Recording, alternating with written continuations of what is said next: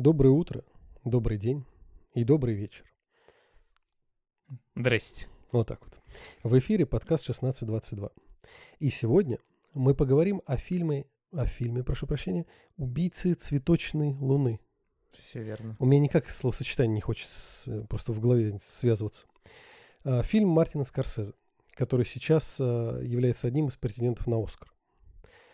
Ну, пожалуй, начнем, наверное, ну, раз уж я начал говорить, начнем первое впечатление с тебя. А, вообще, это один из самых ожидаемых мною фильмов прошлого года. То есть, как только я узнал, что Скорсезе снимает новый фильм в главной роли Ди Каприо, это уже прям залог того, что получится нечто интересное, нечто достойное, как минимум того, чтобы это посмотреть. Поэтому фильм я очень ждал, и, если честно, очень сильно переживал, исходя из его хронометража в 3.26. Это прям немного, немножечко одище. Поэтому я очень долго к нему не подступался и боялся, что прям будет тяжело его смотреть. Но опасения мои отчасти не оправдались. Фильм смотрелся достаточно захватывающе, даже можно так сказать.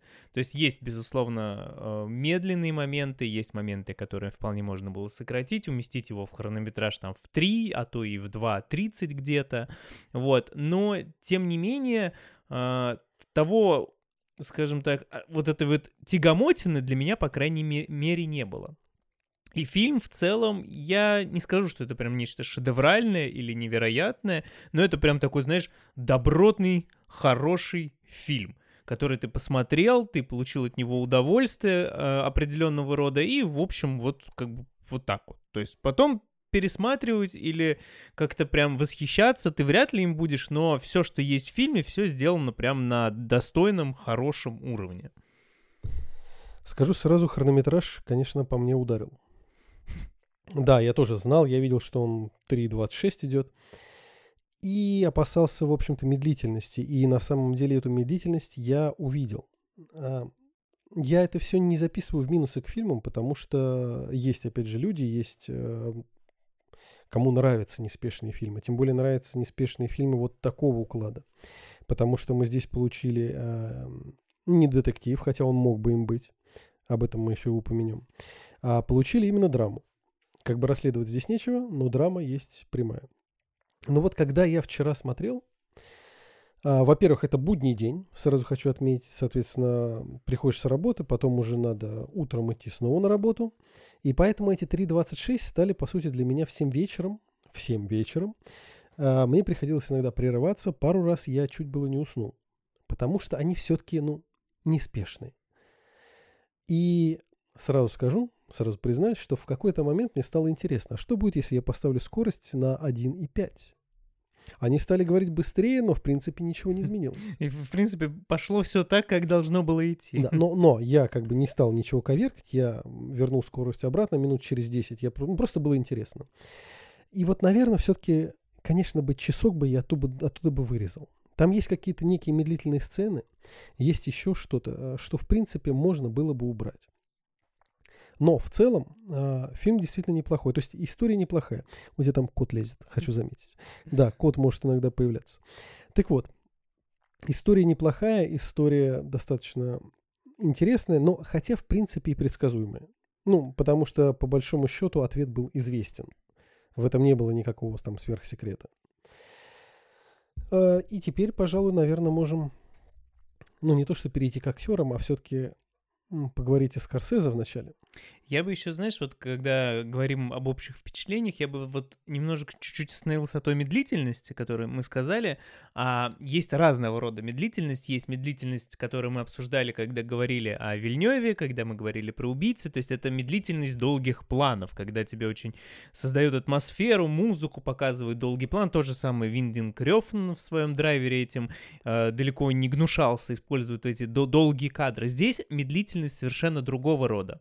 Здесь нету долгих планов каких-то, нету вот этого вот э, атмосферного настроения. Здесь медлительность, она идет через быт. Тут, на мой взгляд, большое внимание уделено как раз быту, то есть вот такое особенно длинное плавное вступление, когда в целом ты даже не знаешь, чего тебе ожидать, на что тебе обращать внимание, потому что тебе показывают героев, как они живут, какой уклад в обществе в тот момент, а, какие, э, что вообще процветает, как люди там э, ходят туда-сюда, что делают, ну, то есть вот такой вот он бытовой, этот, бытовая медлительность. Поэтому она не совсем, то есть вот есть люди, которые прям не способны вот к этому, они прям не любят вот это, когда долгие планы, их это прям раздражает, типа давай быстрее, а здесь именно все-таки она другого рода, она вот именно э, тебе что-то постоянно показывает, просто это показывает ради атмосферы и э, понимания окружения и того времени жизни в то, в то время, нежели чем вот растягивание планов. В этом плане, конечно. Ну, а в плане медлительности я, конечно, всегда в первую очередь вспоминаю, привожу в пример, это прибытие, которое мне покоя не дают до сих пор. То есть вот те планы и ту медлительность, которая, на мой взгляд, субъективно не оправдана, я до сих пор не понимаю. Здесь она действительно, здесь это просто уклад. Ну, то есть вот когда я их ускорил на 1.5, они просто стали двигаться и говорить быстрее. Ну, то есть сама атмосфера, оно все остается. Просто вот вопрос растянутости. Ну да. Но, опять же, прибытие я не помню, поэтому, как я тебе говорил уже, и когда мы возвращаемся к этому постоянно, мне уже хочется просто пересмотреть его, чтобы вспомнить те самые долгие планы, которые, от которых ты слагаешь легенды. Да, пересмотри, пожалуй. Ну вот, и возвращаясь к Мартину Скорсезе, здесь э, надо сказать, что я у него смотрел, наверное, ну, приличное количество фильмов. И, в общем-то, я не могу назвать прям ни одного плохого фильма, который бы мне не понравился. А, вот, но кажется, что со временем, то есть вот сейчас, его фильмы, они стали, знаешь, такими вот прям как а, своего рода мастодонты в кино. То есть они прям стали такими увесистыми, вот что предыдущий ирландец, который тоже шел около трех часов. То есть это прям такие вот эпосы. Он уже снимает не просто вот какой-то кусок жизни, а прям вот такое вот масштабное произведение. И вот, кстати, «Ирландца» я не смотрел, но вот как раз слышал, что он тоже состоит из двух частей, и тоже там где-то по вот хронометраж около трех... 3.29, вот, вот ну, 3.29, 3.26. А, я у него смотрел точно, если я не ошибаюсь, «Воскрешая мертвецов». По-моему, это тоже Скорсезе.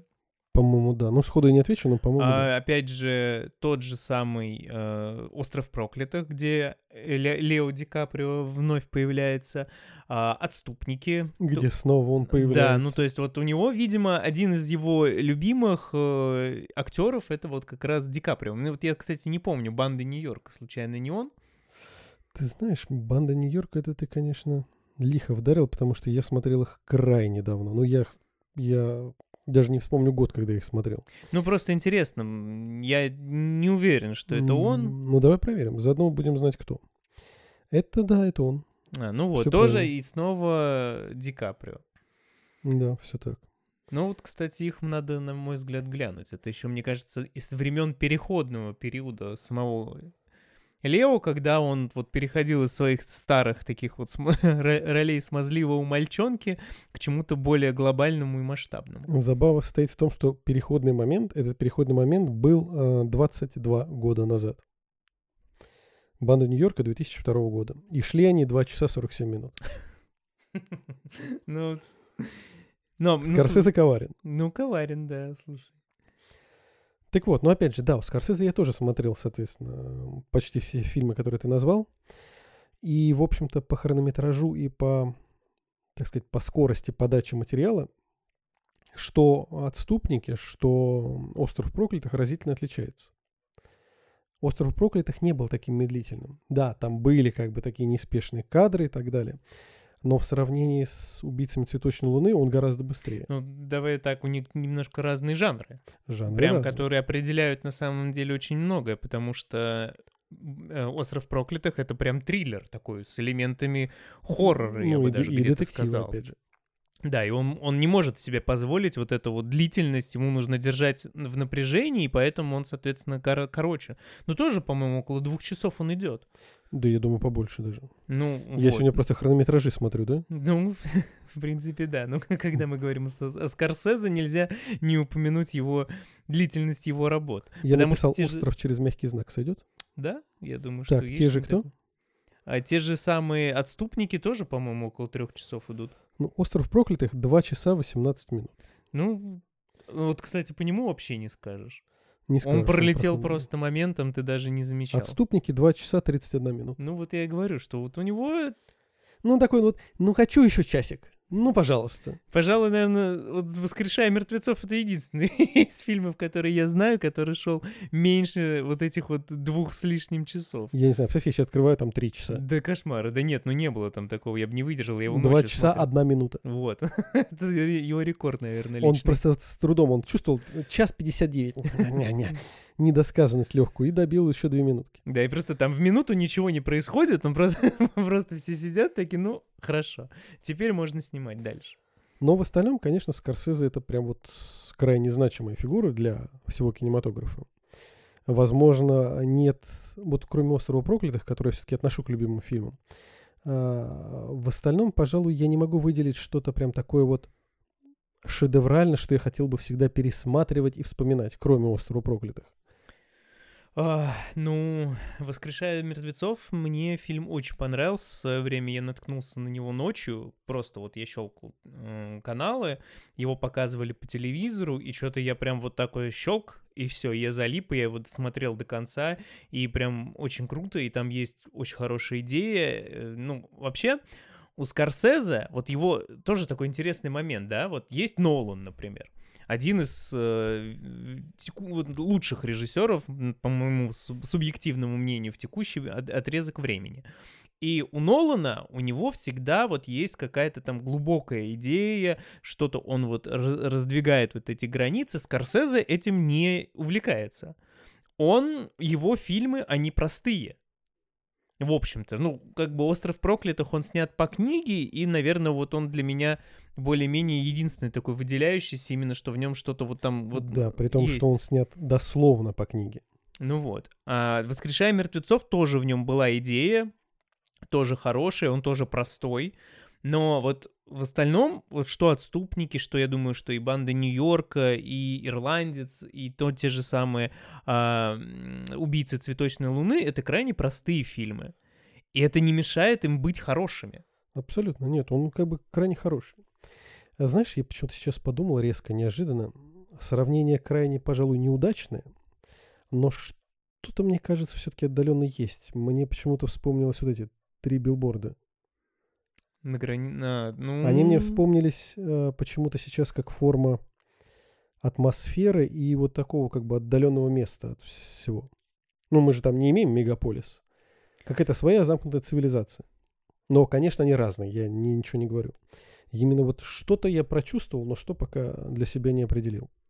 Ну вот нет, я ничего такого не прочувствовал, просто м, потому что, на, на мой взгляд, они прям разные даже по съемке. То есть Скорсезе, он больше предпочитает такие холодные какие-то цвета, а Макдона, он всегда, они используют, что брат, и что он, они используют более теплые такие вот насыщенные. Пожалуй, только Голгофа прям отличалась, потому что она тоже вся такая в холодном цвете была.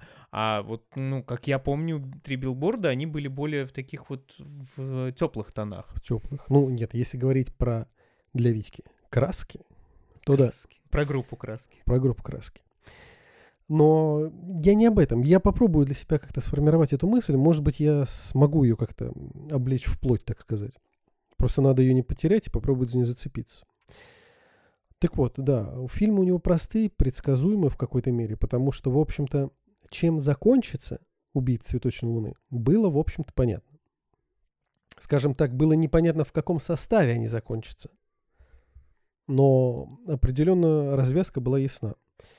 При этом было очень приятно как раз наблюдать за счет ну, вот, атмосферы и актеров, потому что они становились как нечто единое целое.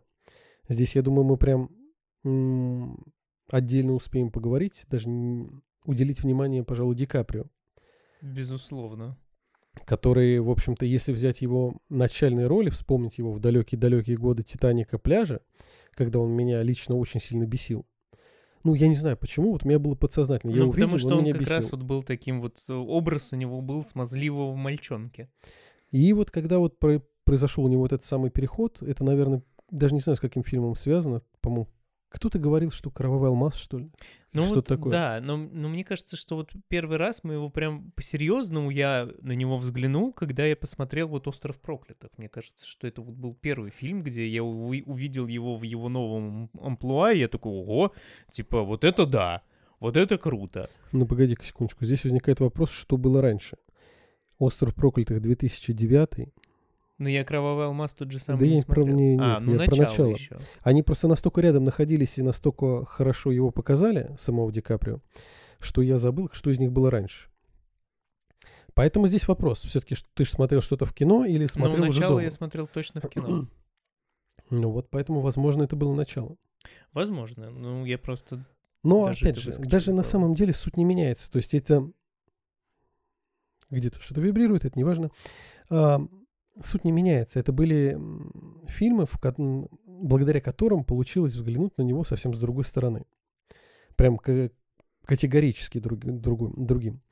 Возможно, немножко роли были, ну, не деревянные. То есть, я скажу, как, как тебе сказать. Вот если мы возьмем «Волка» с Уилл-стрит, Мгм, возьмем а, «Убийц цветочной луны», мгм. там роли прям кардинально разные. То есть там прям максимально характеры разные. Абсолютно. В начале и в «Острове проклятых» в какие-то моменты такие характеры более такие стабильные, скажем так. Мгм. И поэтому он э, выделился именно вот... Русская речь меня сегодня подводит. На долгой линии времени с появлением каждого из фильмов Ди Каприо развивался, развивался, развивался и открывался совершенно с новых граней, которые казались невозможными для того, кто был в «Титанике». Вот так скажем. Ну, это безусловно. И вчерашняя роль была для него, на мой взгляд, совершенно не, не свойственна. Абсолютно. При этом как бы отыграл он ее очень качественно. Особенно меня удивляло, насколько вроде бы странно, а, насколько вроде бы специфично, но вот этот вот взгляд с Хм. опущенными уголками рта, Это вообще отдельная история. то есть формально так, просто представь себе, ты вот так будешь весь день ходить. Ну, слушай, ну там, во-первых, еще какой-то очень необычный и прикольный грим у него, потому что у него вот эти скулы, они прям куда-то вниз были опущены, у него такое лицо хомяка.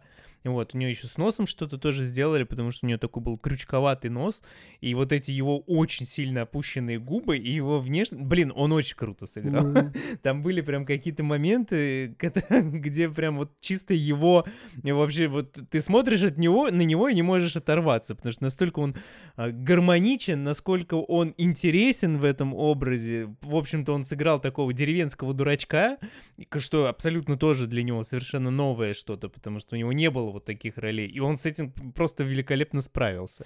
На самом деле я даже знаю, пожалуй, момент, а, вот который мне больше всего в этом плане запомнился и который выделился за счет вот его образа. Это, чтобы не вдаваясь в подробности спойлеров, я скажу просто, это как раз а, диалог с правительственными людьми. Когда, ну, спать когда-то надо.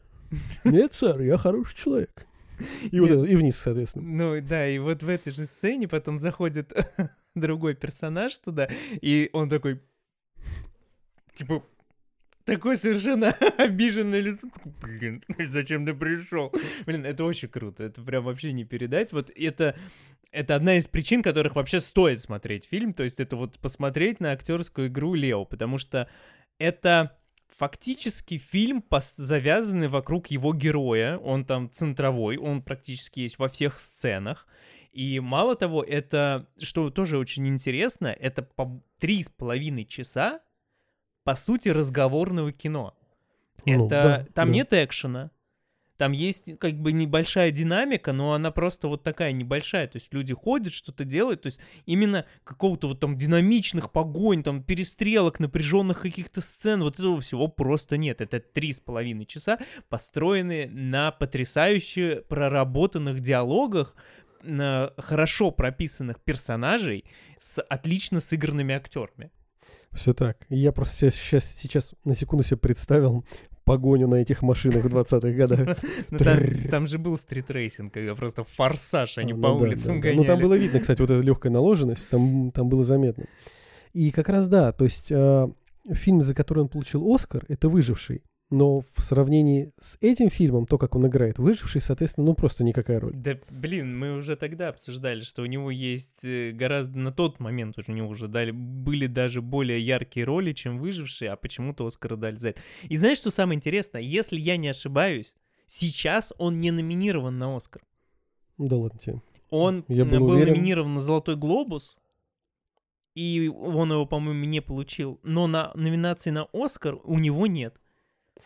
Это очень меня сейчас удивляет. Там мы смотрели, там было семь номинаций у фильма, среди них Вот был а, Де Ниро за вторую роль, соответственно, мужская роль второго плана. Там была главная женская роль, а, актриса, которая играет вот э, ин- индианку.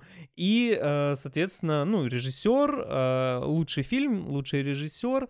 Потом, по-моему, еще тоже лучший грим, саундтрек песни, что-то такое вот. И Пять. пять номинаций. Пять. Пять человек. А, Пол Джамати оставленный. Я не знаю, что это. А, это Джеффри... ты смотришь, кто номинирован на, на мужскую роль, да. Джеффри Райт «Американское чтиво», Брэдли Купер «Маэстро», Кол, Колман Доминго «Растин» и Киллиан Мерфи «Опенгеймер». И Так, мне э, совершенно непонятно, почему здесь нет Ди Каприо. Я не знаю.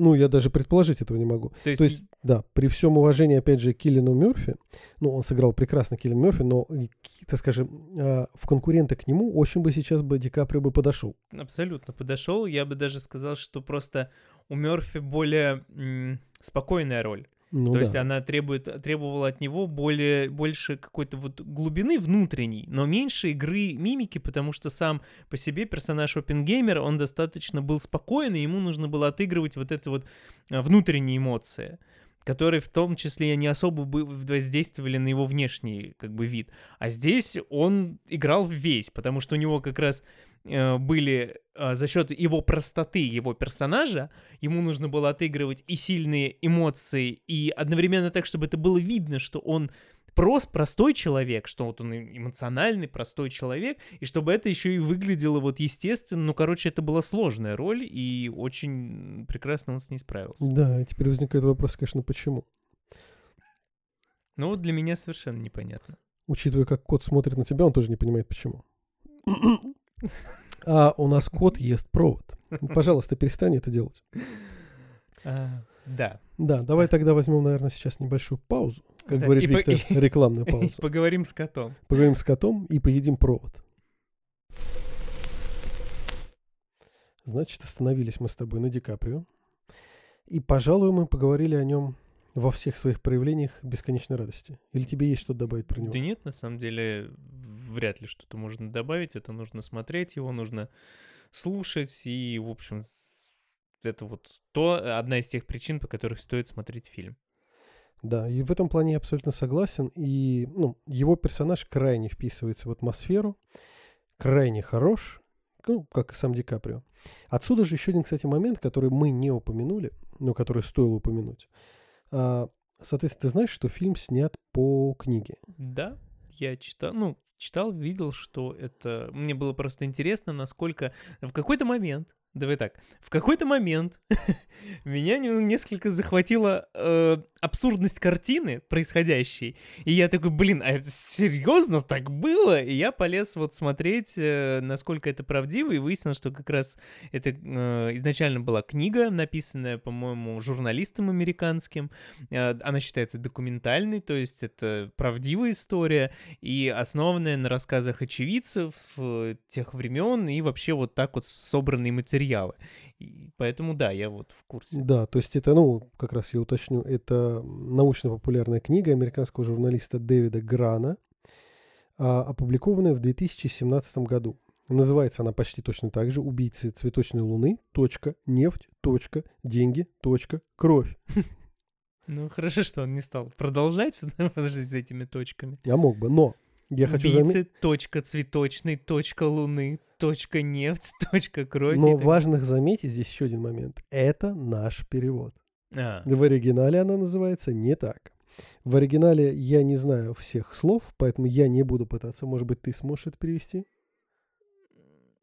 Но просто Ну здесь да, касается... у- Это убийца цветочной луны, а, убийство оса... Ну, ну, в округе Осаж. Да, Вот это и, рож- и ро- рождение ФБР. Ну, вот, вот так вот. Ну, Ну- фактически, да, наверное, это имеет место быть, Да. потому что я не, не читал именно историю ФБР, но я так понимаю, что это было одно из первых дел. И отсюда я к чему вел. А, был первоначальный сценарий и второй сценарий. Ты про это прочитал? Нет, это я вот упустил. Во-первых, как я понял, Скорсезе хотел, хотел получить 200 миллионов долларов бюджета. Ему сказали, ты чё? И тогда он сказал, я хочу 250. После чего у них был готовый вариант сценария, а, уже конкретно прописанный, но Скорсезе, опять же, как я понял из прочитанного, я там не присутствовал, Скорсезе вместе с Ди Каприо сели такие, и давай переделывать. И суть заключается в том, что э, агент ФБР, который там присутствует, в первоначальном сценарии Ди Каприо должен был играть его. И весь первоначальный сценарий базировался не на персонажах текущих э, Ди Каприо и Де Ниро, Мгм. он базировался на взгляде со стороны ФБР. Мгм. И это было, Ну. это как бы удивило, тем более студию удивило, они были не совсем с этим согласны. Но они вот так вот перепрописали. То есть, по сути, это Ди Каприо настоял, что он хочет играть не агента ФБР, а хочет играть вот Эрнест, по-моему, я фамилию не вспомню. Ну да, ну на самом деле интересно было бы, конечно, посмотреть э, тот вариант, безусловно. Но вот мне только тоже интересный вопрос. 200 миллионов. Куда? На что? На 10 часов. Просто нет, ну может быть там в какой-то момент у него начинался эпический экшен. Такие при- прилетали инопланетяне, я не знаю, ну что просто 200 миллионов. Это, Эпический экшен времен депрессии. ну блин, там в общем не на что, по-моему, Ну, погоди, тратить. давай посмотрим, сколько ему дали в итоге, если нас э, не обманут наши ресурсы.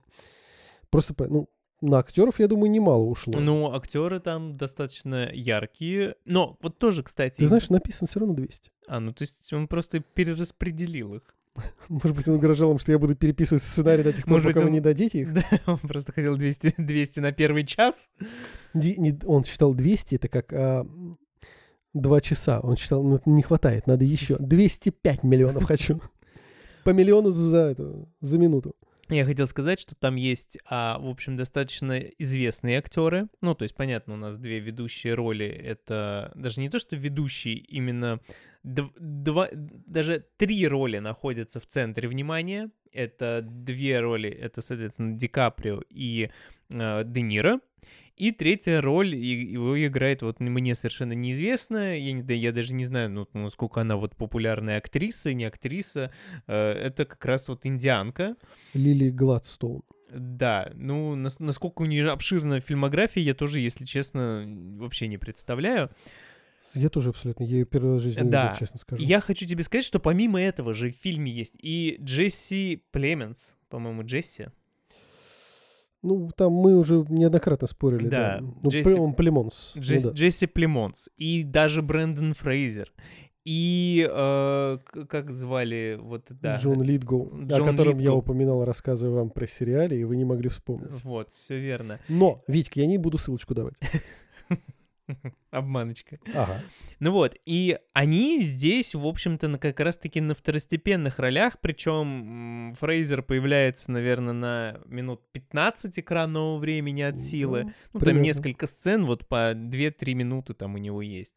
А Литгоу появляется и того меньше, может быть, там какие-то там 5-6 минут. Ну и Джесси Племенс, Племон, Племонс, простите, у него там побольше. Но тоже в общей сложности я не думаю, что у него там больше 20-30 минут, вот если смотреть по хронометражу всего фильма.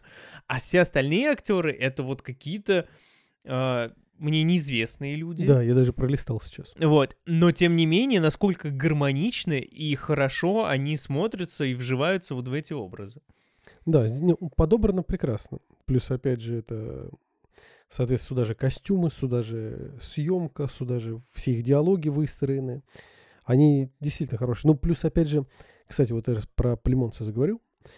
Он мне показался каким-то достаточно таким здоровым мужиком Ну, такой. в сравнении с Ди Каприо, по крайней мере. ну, ну, когда он мы такой см- крепыш такой. Когда мы смотрели, думаю, как все закончить, ссылочку я делать не буду, вы найдете. А, он мне казался таким, ну, среднего роста. А тут в сравнении на фоне Ди Каприо он стоял прям такой здоровый.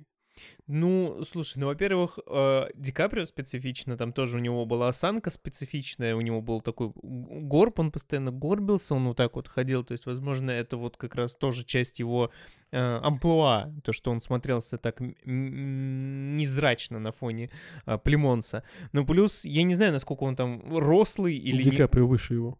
Ну, вот я тебе и говорю, что он как раз он там ходил, очень много сгорбленный, а этот, наоборот, был распла- расправленный с такими, блин, мощными плечами, ну и плюс он сам такой упитанный. Неожиданный поворот. Это так же, как неожиданный поворот для меня сейчас то, что Джо- Джон Литгоу метр девяносто три, а Брэндон Фрейзер метр девяносто два. Ну, нет, ну Фрейзер-то он всегда был таким. Ну, я как-то этого, ну, не обращал на это внимания. У нас сегодня выпуск статистики. Выпуск статистики, да. Бюджеты, даты, хронометражи. Да, размеры, непонятно чего, правда. Все просто вот. Вот. И э, у нас несколько даже сумбурно сейчас получается такой вот выпуск, потому что мы перескакиваем как-то, мне кажется, с темы на тему. Ну, в большей степени мы сейчас по актерам идем. Ну да. Просто такие минуточка вставочек. Ну так вот, и в принципе, я говорю, по актерам они все смотрелись очень гармонично, очень уместно.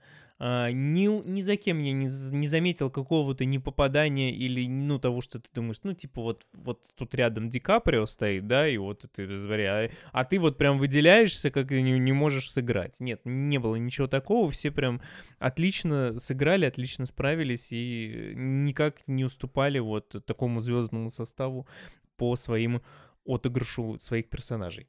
Да, ну, а про Де Ниро можно даже ничего не говорить, потому что Де Ниро — это Де Ниро. Ну вот, кстати, вот тоже интересный э, момент.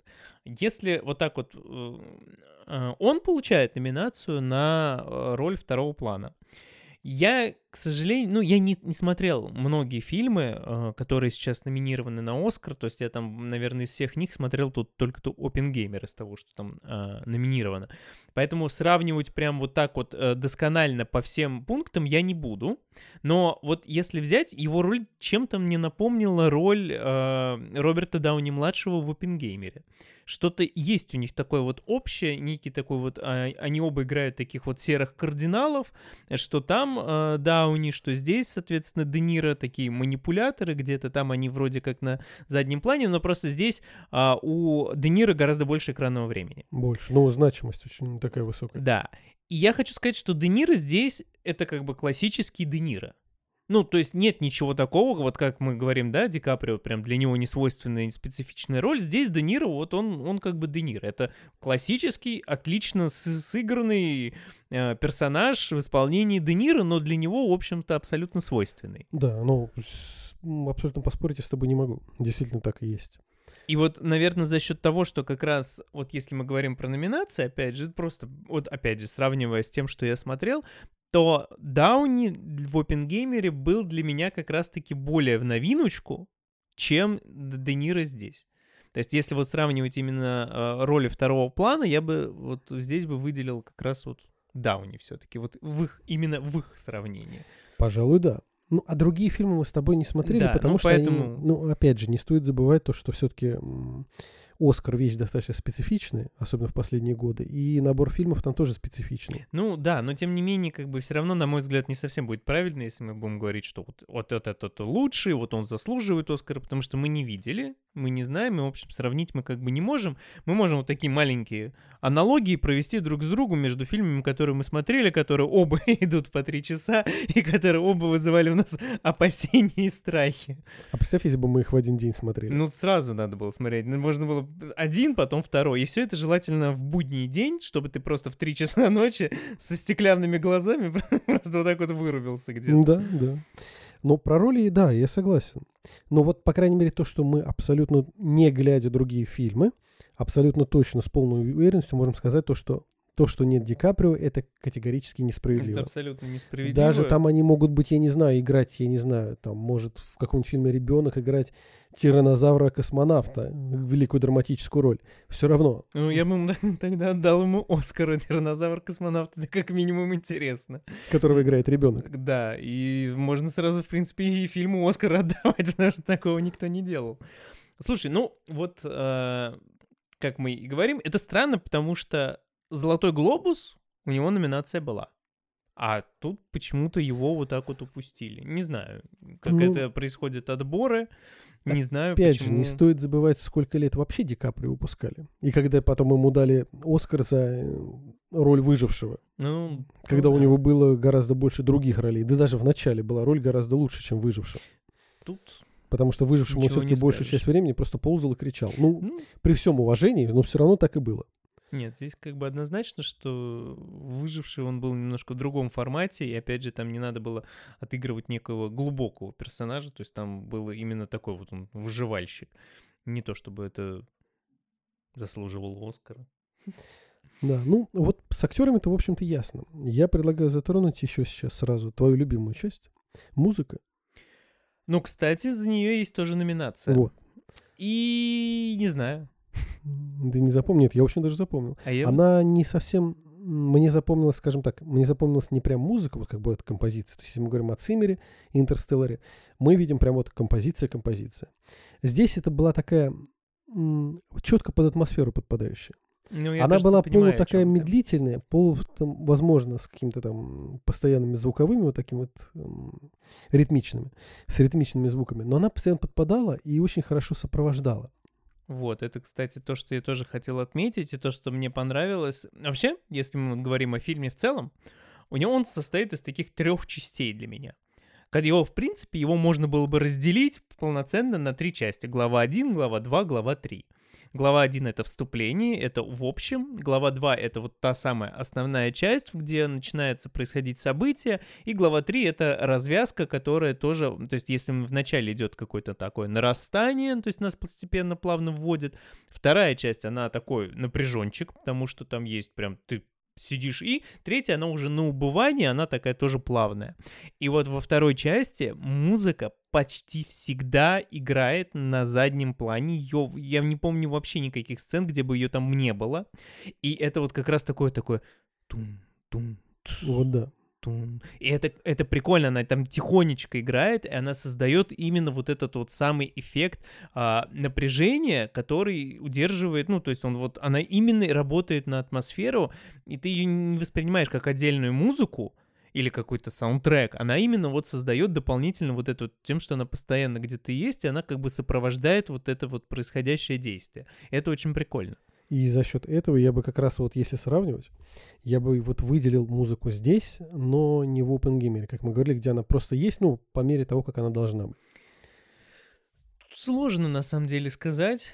Я бы не выделял ни тут, ни там. Ну, просто вот для меня, э, как минимум, если мы говорим о номинациях, опять же, на Оскар или о ярких э, музыкальных каких-то вот этих, для меня это всегда, как я уже говорил, когда мы обсуждали вообще вот э, музыку в кино, это музыка, которую ты слушаешь отдельно, и она воспроизводит у тебя в голове фильм. То есть ты вот можешь ее запустить где-нибудь там в машине, и ты четко вспомнишь сцены, в которых она играет. Ты, она допол... настолько дополняет, и настолько она вот с этим переплетается, что ты прям такой, вау, как будто картиночка у тебя перед глазами. И то же самое отдельно, да, что ты когда смотришь фильм, она настолько круто дополняет, что ты прям эту музыку, вау, выделил для себя.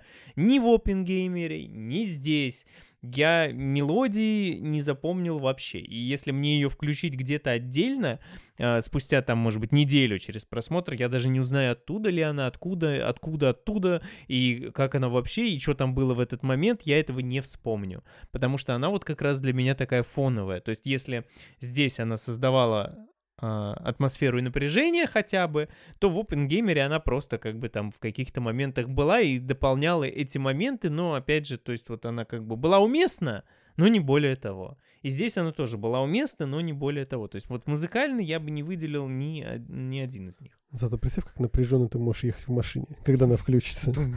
И, проб- и пробка на два часа. Ну, в принципе, кстати, вот э, по медлительности фильма был под подходит. Подходит.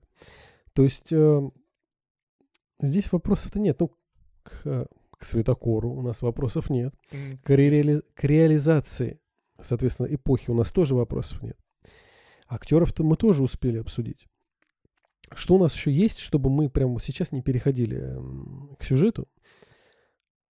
Ну, слушай, тут на самом деле э, я бы еще поговорил чуть-чуть буквально о том, что у этого фильма есть интересно, ну, как бы, чем интересна его история, если не брать ее, а, именно разбирать ее в части сюжета.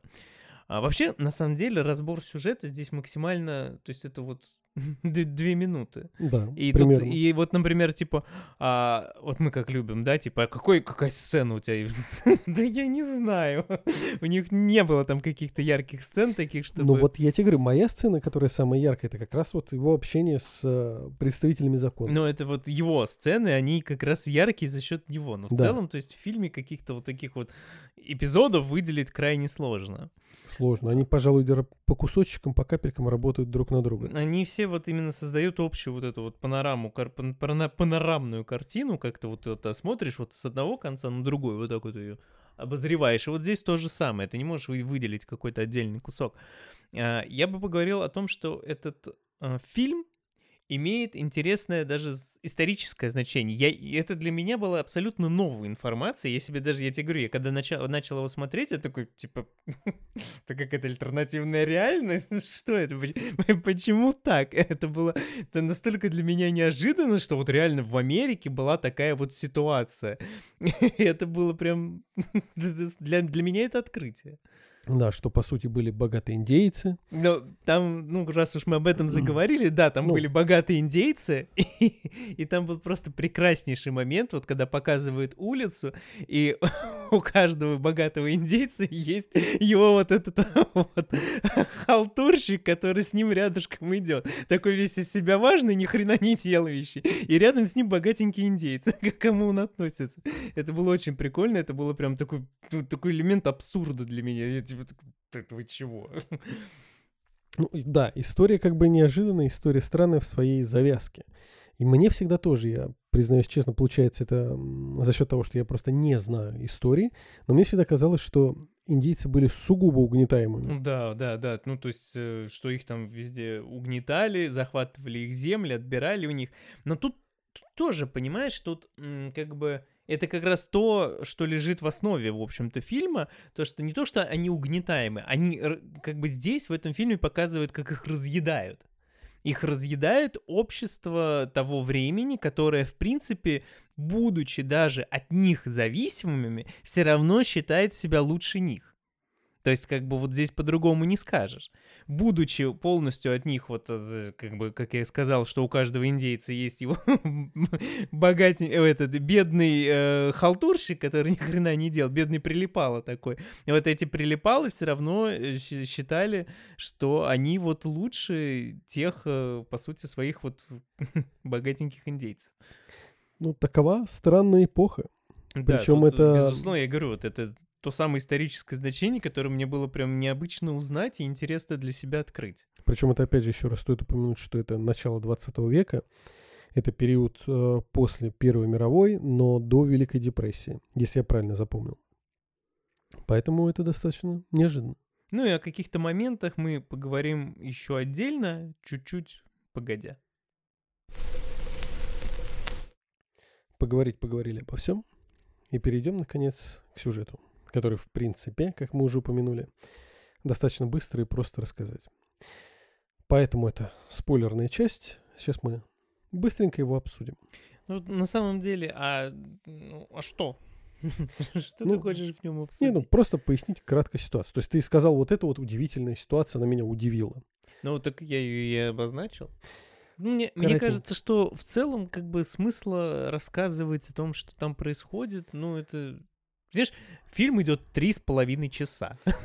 Если мы сейчас расскажем людям о том, что, что там происходит за эти три с половиной часа, то как бы потом им будет тяжелее его смотреть. Тяжелее смотреть. Но просто, по крайней мере, поскольку мы говорим о спойлерах, стоит упомянуть тот простой факт, что мы уже говорили о том, что Ди Каприо играет, по сути, деревенского дурачка. Ну, не прям совсем, но такого, прям простачка. Простачка. Потому что там происходят вещи, которые для большинства людей будут очевидными, что как бы, ну, ты делаешь ересь, но ты этого не понимаешь. И даже об этом не задумываешься. И при всем при этом, играя вот этого простачка, он вместе с Де Ниро является как раз антагонистом. То есть у нас, э, опять же, вот как раз Скорсезе с Ди Каприо, когда переписывали сценарий, э, изначально Ди Каприо должен был играть э, агента ФБР, то есть положительного персонажа, А по факту они переписали так, что во главу угла поставили двух антагонистов. И нам показывают развитие истории с, именно с их стороны. Ну, в общем, да. И, ну, я бы так даже сказал, что все-таки главный антагонист, естественно, Де Ниро. Ди Каприо, он как раз вот такой вот внушаемый простачок, который вернулся с войны, и, в общем-то, человек просто вот он подвержен определенным плотским желанием. То есть ты любишь женщин? Ну да, люблю женщин. Там и деньги люблю, люблю деньги. ну, то есть вот он вот такой вот весь из себя простой, ему хочется денег, ему там хочется женщин, вкусно есть, в общем, пить и, и все. То есть вот предаваться вот этому вот пороку. И э, как бы вот Де Ниро по сути, использует как раз определенные манипуляции, будучи вот тем самым серым кардиналом, дабы воздействовать на достаточно простого и, в общем, как мы выясняем, не неплохого, прям не максимально плохого человека, запутавшегося, погрязшего в собственных каких-то э, проблемах, но вот назвать его прям злым, ну как-то вот очень тяжело на самом деле. Ну, учитывая определенные вещи, которые он делал, он, конечно, Да. все-таки злой. Да, М. но вот все равно вот это вот есть, там есть персонажи, про которых можно сказать, что они прям вот злодеи. Все-таки в нем вот есть нечто такое вот положительное, какая-то Ну, вот эта черта. Скорее это в силу того, что он действительно в силу э, простоты не отдает себе отчет в своих собственных действиях до конца. И, возможно, опять же, в силу не просто даже своей, прос- ну да, сила своей простоты, сила простоты, или сила простаты, тут как бы смотря какая. В силу простаты. Вот это да. Вот, а, есть еще же настрой определенный в обществе того времени, который точно так же оказывает на него влияние, и поэтому для него совершать определенные проступки в силу настроений общества и того, как вот э, вообще все это построено, для него это проще, потому что он не воспринимает это как некое вот негативное действие. Ну, это, кстати, интересно, когда ты не воспринимаешь негативное действие, которое по факту является крайне негативным Да, действием. но суть именно в этом. То есть это в том числе было показано там. Это такой лайтмотив фильма. Потому что он, как бы мы говорим о том, что есть вот богатые индейцы, и у каждого из них есть свой вот такой вот... Наверное, все-таки индейцы. Не богатые индейцы, там их не Ну было. нет, индейцы, индейцы. Вот. а, И у них есть вот у каждого свой э, такой вот нахлебник, но проблема в том, что эти нахлебники, они считают, что это их богатые индейцы. То есть тут такая вот сложная... э, Да, как там был момент, когда герой Ди Каприо приходит к одному из местных таких злодеев не самых богатых и говорит, что вот я вот хотел бы, чтобы ты там убил того-то. Говорит, не, на такое не подписываюсь. Индейца, а, другое дело. Да, ну вот я как раз и говорю. Ну, что ты это сразу не сказал? То есть для них это вот, я не знаю, для них это что-то совсем простое вот с этими именно настроем того времени, что для них это не считалось прям каким-то вот нарушением. И мало того, э, они там все считали, что вот это они делают абсолютно нормальные вещи. И это, кстати, очень интересный момент, что фильм драма, фильм э, достаточно такой, местами даже суро- суроватенькая такая драма, я бы так назвал Ну, определенно. Есть там Ну, определенные кстати, есть, моменты. да, да, я согласен. Вот. Но при этом Скорсезе находит место вот каким-то таким вот забавным моментом. Даже не, не в плане, что это вот юморок, как именно в Марвел там, да, есть, но вот через свою постановку ты как бы какие-то моменты видишь с легкой, ну вот я не знаю, как это даже обозвать, как- с какой-то они абсурдно забавные кажутся тебе. Да, даже при этом одно из убийств, когда, ну, пьяную они убивают, Вот, я вот это вроде раз бы, у меня это да, в голове да, сейчас вроде бы это категорически крайне сурово, но при этом в этом есть что-то вот это вот. та простота, опять же, с какой они это делают, и та вот эта вот как бы небрежность, простота и абсурдность вообще вот это вот то, что они так просто к этому относятся, она вот добавляет этому, этому какую-то карикатурному, ка- карикатурный образ вот к этой, к этой сцене. И такие сцены там, они присутствуют в фильме. Отдельно, кстати, ну да, присутствие и отдельно, просто сразу вспомнилось вот на фоне этого, то, что ты говоришь, а, вспомнилась самая-самая концовка. Неожиданный момент, как, э, собственно говоря, Скорсезе сделал. Когда последние вот эти вот моменты истории, они рассказывают под в зрительный зал со звуками. Ну да, это, кстати, прикольно, потому что я так понимаю, что это вот одна из э, того времени э, постановок как раз вот того, как они а, рассказывали о вот этих самых событиях. И, в общем-то, опять же, мы просто не упомянули, я не знаю, ты, наверное, все-таки заметил, что по большому счету фильм заканчивается самим Скорсезе. Mm-hmm. В самом-самом конце самые последние слова, которые старик на сцене стоит, это Скорсезе. А, я, честно говоря... Ну, то есть я, давайте Это было 12 с лишним ночи, 12 с лишним, это у меня это было пол второго Что ночи. ты от меня хотел? Я сейчас это просто вспомнил, я даже, пожалуй, это дополнительно проверю, но я почти что уверен, что это был он. Ну, то есть где он тут у нас? Нет, ну, возможно, но я прям, честно говоря... Нет, ну просто вспоминая. Ну... Надо будет это проверить, Там почти однозначно, что- ты знаешь, он был там, выходил как-то в полу со спины, и мне кажется, шевелюрка-то у него по- погуще-то была. Ой, не знаю, мне кажется, ты что-то недооцениваешь сейчас. Ну вот и э, раз уж мы еще раз затронули тему Скорсезе, я бы хотел, честно говоря, отдать ему такую... Да, видишь, радио, шоу-продюсер. А, ну, значит, да, значит, действительно он. Я бы хотел прям отдать ему дань уважения. Сколько ему? Ему, я даже не знаю, ему Ты- далеко за 80. Ну, то есть, вот прям 81. Ну, недалеко, но 81. 81. Это и человек снимает и не впадает в какой-то там маразм, не уходит в какие-то странные для себя э, дебри, как многие поступают. То есть у них бывают такие моменты, что вот они отходят от своего привычного амплуа и начинают снимать что-то другое. Вот так влияет на них изменения, скажем так, воз- возрастные. А он продолжает снимать отличные фильмы, э, прям вот такие добротно хорошие. И при этом, опять же, высказ... имея свою четкую позицию, да, которую вот я помню, что он, по-моему, один из тех, кто озвучивал свою позицию по фильмам Marvel, называя это определенным попкорновым кино, то есть и он затрагивал, не, не боялся затронуть фибры души а, других людей, и при этом он продолжает снимать вот такие свои фильмы, прям на совершенно не проседая по качеству, прям это, это достойно. Мне кажется, в середине речи ты имел в виду Ридли Скотта. Нет. Ну, ну, ну, а, ну, в плане, в ну, плане ну, возраста, ну, изменившего свои взгляды, Ну подходы да, к съемке того, что он делает. Мне сразу вспоминается, как его, когда его ругали за На- Наполеона, и он с историками спорил, ему говорили, что это не так, он говорит, вы там были? Вы там были? Вот и все. Ну, как бы, это, по-моему, прекрасно э, показывает его специфику его характера сейчас. Да, ну и как бы в данном случае Скорсезе можно пожелать только долгих лет жизни и продолжать делать то, что он делает. Несмотря на то, что это идет 3,5 часа, Ну, но оно того как бы стоит, если вы к этому готовы. Ну, это вот мы как раз плавно подводим к тому, что а стоит ли вообще Да, этот фильм да. смотреть. То есть здесь однозначно нужно понимать, что ты смотришь. Что если ты хочешь посмотреть что-то развлекательно, а, попкорновое, э, просто для того, чтобы отдохнуть там вечерочком и, и все, или ты хочешь посмотреть именно фильм. То есть это, да, это не сложный фильм, но это прям комплексное а, художественное произведение, которое идет приличное количество времени. Ну, и то есть, давай уж перейдем к этому. То есть ты бы советовал, не советовал? Однозначно, любителям кино я бы советовал прикоснуться, посмотреть, как минимум ради прекрасной постановки, а, необычной истории и необычного момента в жизни, скажем так, в жизни Америки, о котором я, например, не знал. И, ну и ради прекрасного актерского состава и отдельно вот следить за Ди Каприо, это, прекра- это было интересно, это было прям вообще замечательно.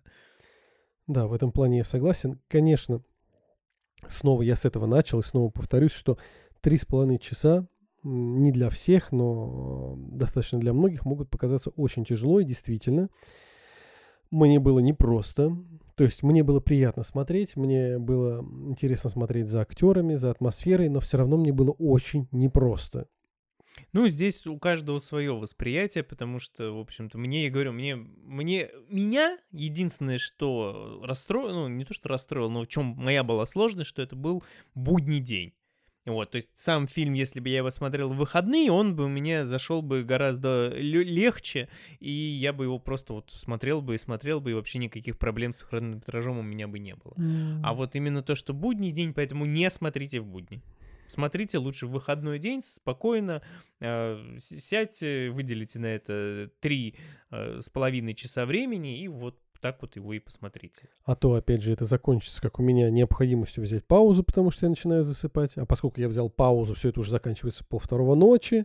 То есть, да, для этого нужен какой-то промежуток временной, когда ты можешь спокойно это варьировать.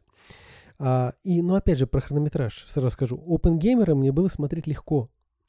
OpenGamer очень э, динамичный в плане смены кадров. Э, я, я же говорю, это вот как раз та самая... э, Мы это когда обсуждали на подкасте про OpenGamer, я об этом говорил, что у него э, и начало у него динамичное, потому что он перебрасывает, постоянно играет временными элементами и очень ча- быстро показывает э, взросление самого персонажа. Он показывает прям нарезки такие вот сцены, сцены, сцены, сцены, сцены, и они быстро сменяют друг друга, сменяется антураж, сменяется э, появляющиеся в кадре ли- личности, сменяется действие, сменяется эпоха, и поэтому ты как бы вот ты, это все новая и новая информация для тебя. Здесь тебе плавно показывают один город, даже не город такой, а вну- ну, город внутри резервации какой-то, и у тебя, в общем-то, все действие происходит в пределах этого города, и тебе никто не скачет по времени ни вперед-назад, тебе показывают прям вот так вот постепенно, параллельно. Вперед А- они, конечно, подскакивают, ну, прям по, по несколько лет. Это вот, кстати, то, что я хотел обратить внимание. А если вы будете смотреть, а как бы я надеюсь, что вы будете смотреть, субтитры предусмотрены на ту часть, где есть диалоги у индейцев. Не думайте, что это вот они там в самом начале фильма чуть-чуть поговорили и все. Нет, ищите субтитры, включайте их, потому что диалогов и на и языке индейцев их много, и они сюжетные вещи говорят, между прочим, там. Вот я, например, включил это через 30-40 минут после того, как я подумал, что, наверное, зря я пропускаю то, что они тут разговаривают. Вот. Да, и то есть э, не только индейцы говорят между собой. Соответственно, там и Де Ниро, и Ди Каприо, то есть это действительно какие-то диалоги. У меня не было субтитров, я не мог их включить. Поэтому эта часть мимо меня ускользнула, и я представлял просто, о чем они разговаривают. Ну, Просто да, так произошло. за сменяющимися Да. картинками. Ну, местами было, да, интересно. Так вот, и советовать, да, конечно, советовать. Здесь э, хочется почему-то упомянуть Линча, который, э, опять же, был художником, учился на художника, стал режиссером. Мы говорили, что у него вот ожившие картины. А в данном случае это как бы вот э, по-настоящему ожившая эпоха с по-настоящему ожившими персонажами. Ты именно веришь персонажам, ты видишь вот, вот истинно, искренне ожившее произведение. Я не знаю, как еще просто это даже сказать. Вот прям вот оно прям натуральное, прям настоящее. Поэтому вот ради этого смотреть стоит. И действительно это в полной мере относится к искусству, а не просто к развлечению. Поэтому рискнуть стоит. Ну, однозначно, однозначно. И Ди Каприо, мое почтение. И, пожалуй, наверное, добавить-то больше-то нам и нечего. Да в целом, да, наверное, и нечего. Все, что хотел, я упомянул, сказал. Сцены какие-то выделять, обсуждать смысла я не вижу. Нет, я одну выделил. Я ну, до сих нет, пор я тоже э, поговорил о определенных сценах. Вот. Ну и в целом, да, наверное, пожалуй, на этом все. Да, поэтому рискните посмотреть в выходной день и попытаться насладиться произведением Скорсезе. Ну, а И- также пишите комментарии, как вам понравилось, не понравилось, смотрели, не смотрели, что думаете. Нам это интересно тоже почитать, как бы узнать ваше мнение на тему вообще фильмов Скорсезе, какие смотрели, какие не смотрели, и в частности, конечно, на убийц э, полуночный. Чего? Убийц Звезды? полуночной звезды. Ты это уже Звездные войны пошли какие-то. А что? Убийцы полночной луны. Ц- Цветочный. Цветочная, цветочная луна. С третьей попытки получилось, а потом мы проверяем, и тоже не получилось. Да, поэтому смотрите и наслаждайтесь. Это был подкаст 1622. С вами были Дмитрий и Николай. А, слово три, нас два. Поэтому доброе утро Доброго дня. и доброго вечера. Всем пока. Чао.